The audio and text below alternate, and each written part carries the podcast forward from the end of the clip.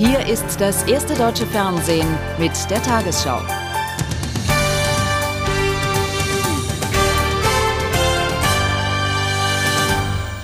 Guten Abend, meine Damen und Herren. Mit dem Friedensnobelpreis wird dieses Jahr die iranische Anwältin Ebadi für ihre Verdienste um die Menschenrechte ausgezeichnet.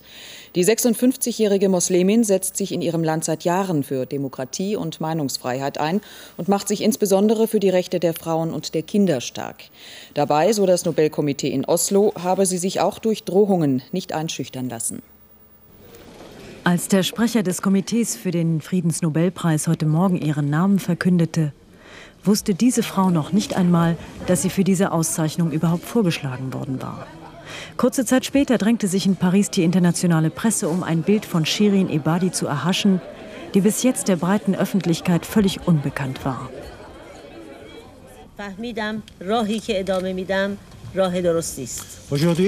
Heute ist ein großer Tag in meinem Leben, weil ich sehe, dass der Weg, den ich eingeschlagen habe, genau der richtige war. Jahrelang kämpfte sie für die Gleichberechtigung der Frauen im Iran und saß dafür sogar im Gefängnis. Der Islam darf aber für die Verachtung der Menschenrechte nicht verantwortlich gemacht werden. Die werden von Menschen verübt, erklärte sie. Demokratie und Freiheit aber werde nur von den Völkern selbst erkämpft. Kriegerische Interventionen von außen trügen keinen Frieden und keine Gleichberechtigung in die islamische Welt. Leider sind die Länder Afghanistan und Irak keine gelungenen Beispiele für die Durchsetzung der Menschenrechte. Und auch im Falle Iran lehnt sie jegliche Einmischung von außen ab. In New York begrüßte Generalsekretär Kofi Annan die Wahl des norwegischen Nobelkomitees. Es ist bemerkenswert, dass zum ersten Mal eine islamische Frau diese Auszeichnung bekommt. Sie wurde fast erdrückt von der Presse und meinte doch, der Preis gelte nicht ihr persönlich, sondern allen, die sich für die politisch Verfolgten in den islamischen Ländern einsetzten. In Ebadis Heimatland ist ihre Auszeichnung bislang öffentlich kaum zur Kenntnis genommen worden. Vizepräsident Abtahi äußerte sich zufrieden, dass eine Iranerin geehrt wird. Das zeige die Teilnahme der iranischen Frauen im politischen Leben. Die amtliche Nachrichtenagentur IRNA berichtete über die Preisvergabe erst mit einer Verzögerung von mehreren Stunden. Im Machtkampf zwischen Konservativen und Reformern im Iran setzte sich Shirin Ebadi seit Jahren für Menschenrechte und Demokratie ein. 1975 war die Juristin die erste Frau im Iran, die Richterin wurde. Vier Jahre später, nach der Islamischen Revolution, wurde sie abgesetzt.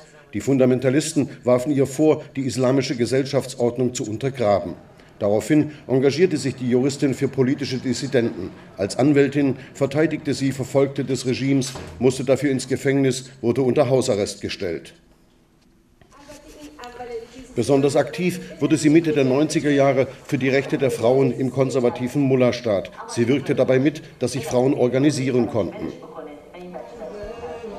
In unseren Gesetzen wimmelt es vor Widersprüchen und unlogischen Regelungen und das alles nur, weil sie den Koran falsch auslegen. Es sollte endlich Schluss sein, die Religion für solche Ungerechtigkeiten zu vergewaltigen. Mit Freunden gründete sie einen Verein zur Unterstützung von Kinderrechten. Ebadi beim Begräbnis eines neunjährigen Kindes, das von seinem Vater zu Tode geprügelt worden war. Laut islamischem Recht kein strafbares Verbrechen. Shirin Ebadi machte den Fall publik und erreichte, dass das Parlament ein Gesetz erließ, in dem das Sorgerecht der Väter eingeschränkt wurde. Ihr Eintreten für Menschenrechte und Demokratie wurde mehrfach ausgezeichnet. 2001 erhielt sie in Norwegen den Rafte-Preis für ihren Einsatz für die Rechte der Frauen und Kinder. International hat die Entscheidung des Nobelpreiskomitees für Ebadi breite Zustimmung gefunden. Die EU-Kommission wertete sie als Signal für die Menschenrechte. Mit Ebadis Auszeichnung, so die Gefangenenhilfsorganisation Amnesty International, werde der Einsatz all derer gewürdigt, die sich weltweit für die Menschenrechte einsetzen. Bundespräsident Rau unterstrich insbesondere Ebadis Mut und Ausdauer, Bundeskanzler Schröder ihr Engagement für ein tolerantes Zusammenleben und für das Verständnis anderer Kulturen. Bei den Krankenkassen wachsen die Zweifel, ob die Beitragssätze im kommenden Jahr tatsächlich so stark gesenkt werden können, wie von der Bundesregierung geplant. Nach AOK und Angestelltenkassen erklärten jetzt auch die Betriebskrankenkassen, wegen steigender Kosten sei der angepeilte Satz von durchschnittlich 13,6 Prozent nicht realistisch. Damit wird fraglich, ob für die Versicherten angesichts der höheren Zuzahlungen unter dem Strich eine Entlastung bleibt. Die Betriebskrankenkassen legten heute Berechnungen vor, die wenig Gutes verheißen. Nicht nur, dass die Ärzte wieder mehr Hochpreismedikamente verschrieben haben und damit Kosten treiben.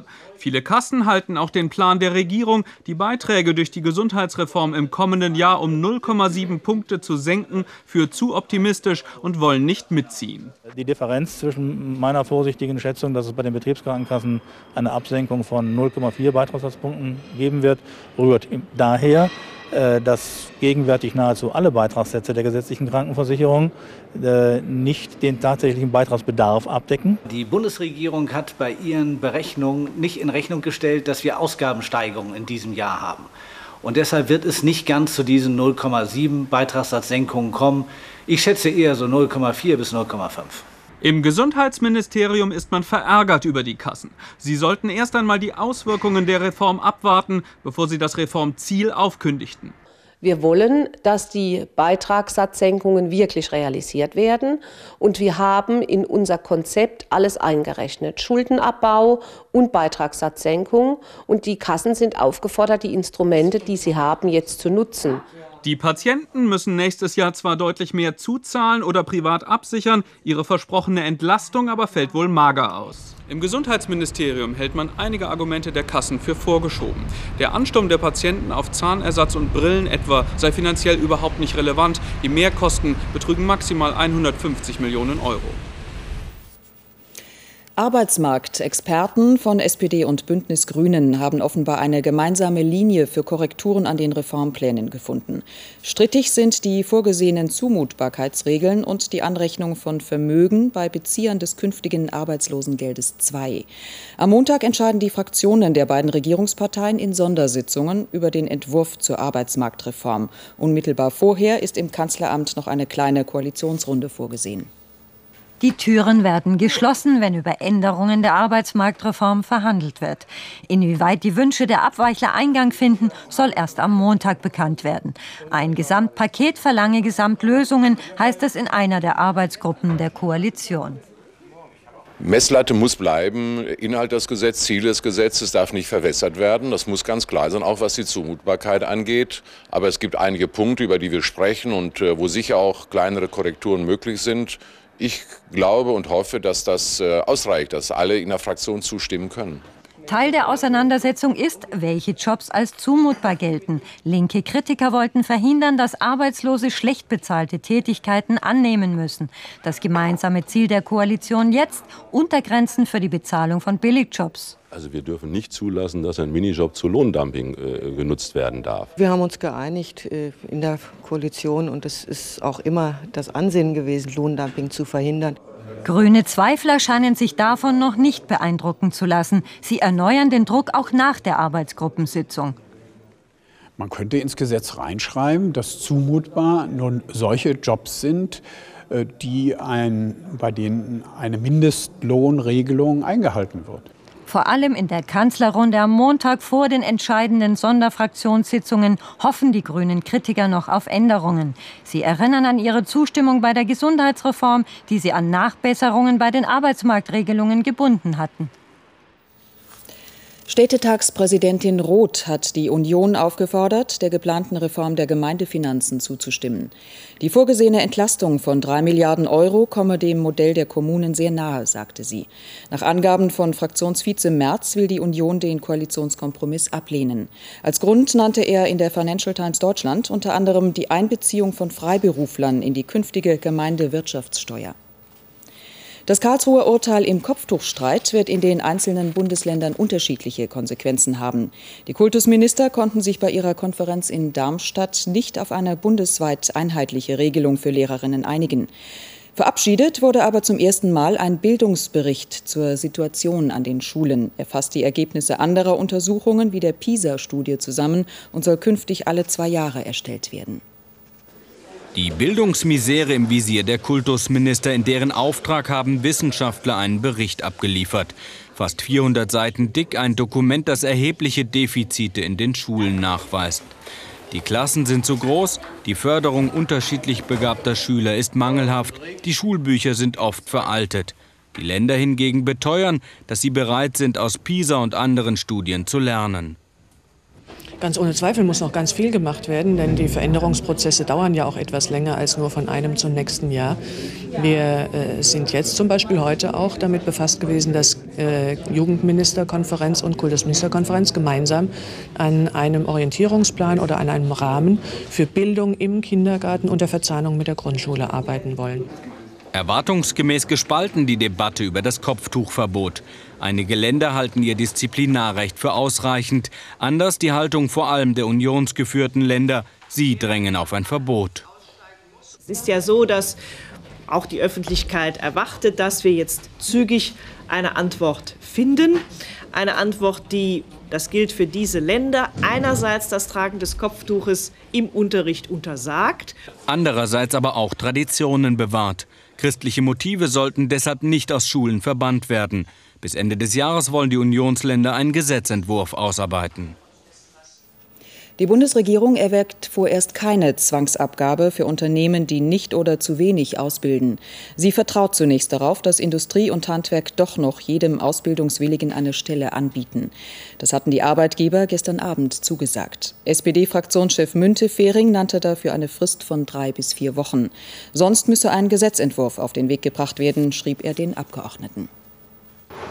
Die israelische Armee ist in das Flüchtlingslager Rafah nahe der Grenze zu Ägypten eingerückt. Dabei wurden sieben Palästinenser getötet und Dutzende weitere verletzt. Nach Armeeangaben richtete sich die Militäraktion gegen Waffenschmuggler, die angeblich von Ägypten aus Raketen durch geheime Tunnel in das Lager schaffen. In diesem Jahr seien bereits mehr als 30 unterirdische Gänge entdeckt worden. Die Lufthansa plant, in Deutschland mittelfristig 2000 Stellen zu streichen. Das sind etwa drei Prozent der deutschen Belegschaft. Am stärksten betroffen ist die Tochtergesellschaft LSG, die die Bordmahlzeiten zubereitet. Gespart werden soll auch bei der Abfertigung der Flugzeuge. Ein Konzernsprecher erklärte, der Abbau solle möglichst ohne Kündigungen erreicht werden. Bislang hatte die Lufthansa die Reiseflaute ohne Stellenstreichungen überstanden. Nach sechs Jahren Bauzeit ist heute in der Nähe von Magdeburg Europas größtes Wasserstraßenkreuz eröffnet worden. Im Zentrum des 500 Millionen Euro Projekts steht eine Wasserbrücke, die den Mittelland mit dem Elbe-Havel-Kanal verbindet und erstmals eine direkte Passage vom Ruhrgebiet nach Berlin erlaubt. Mit einer Schiffsparade wurde das Großprojekt eröffnet. Viele Kapitäne nutzten sofort den neuen Brückenschlag zwischen Ost und West. Das Wasserstraßenkreuz Magdeburg soll vor allem die Binnenschifffahrt schneller und attraktiver machen. Wir brauchen unbedingt ein verlässliches Wasserstraßennetz, weil wir auf die Binnenschifffahrt nicht verzichten können. Das Güterverkehrsaufkommen wird sich fast verdoppeln in den nächsten Jahren. Wenn das alles auf die Straße klatscht, dann ist Deutschland zu. Eine ein Kilometer lange Trogbrücke ist das Kernstück des Großprojektes. Auf ihr überqueren die Schiffe die Elbe in 20 Meter Höhe. Die Brücke gilt als ingenieurtechnische Meisterleistung. Zwischen Ruhrgebiet und Berlin gibt es nun die erste durchgehende Schiffsverbindung. Bisher war ein zeitraubender Umweg über die Elbe nötig. Jetzt verbindet das Wasserstraßenkreuz Mittelland und Elbe-Havel-Kanal direkt miteinander. Niedrigwasser in der Elbe ist kein Problem mehr. Jetzt muss sich nur noch die Hoffnung der Bundesregierung erfüllen, die Verlagerung des Güterverkehrs von der Straße auf das Wasser. Der Zaunkönig ist vom Naturschutzbund zum Vogel des Jahres 2004 gewählt worden. Der kleine, aber stimmgewaltige Singvogel sei ein Symbol für vielfältige Lebensräume. Er sei nicht in seinem Bestand gefährdet, seine Wahl solle aber für naturnahe Flächen in Gärten und Parks werben. Und nun die Wettervorhersage für morgen, Samstag, den 11. Oktober. Regengebiete machen in den kommenden Tagen einen weiten Bogen um Deutschland. Der Grund? Ein noch unscheinbares Hoch über der Biskaya breitet sich morgen weiter nach Island aus und verlagert sich dann nach Skandinavien und Mitteleuropa. Dabei wird es so stark, dass es umliegende Tiefs ablockt. Eine solche Wetterlage ist in der Regel recht stabil. In der Nacht klart der Himmel im Norden sowie zwischen Baden und Chiemgau auf. Dort bildet sich in der Früh dann Nebel. Zwischen Nordseeküste und Vorpommern fallen Schauer. Weiter südlich bleibt es trocken. Am freundlichsten wird es in Süddeutschland einschließlich Alpen. An der Küste entwickeln sich wieder Sturmböen, im Norden und Osten wieder windmäßig bis frisch, sonst schwacher Wind. Heute Nacht 12 bis 3 Grad, tagsüber liegen die Temperaturen zwischen 13 und 18 Grad. Die Aussichten? Der Sonntag startet mit zähen Nebelfeldern, die sich stellenweise bis zum frühen Nachmittag halten können. Dann vor allem im Westen und im Süden viel Sonne. Die neue Woche, kalte Nächte, stellenweise mit Boden- und Luftfrost, dann Frühnebel, später viel Sonnenschein.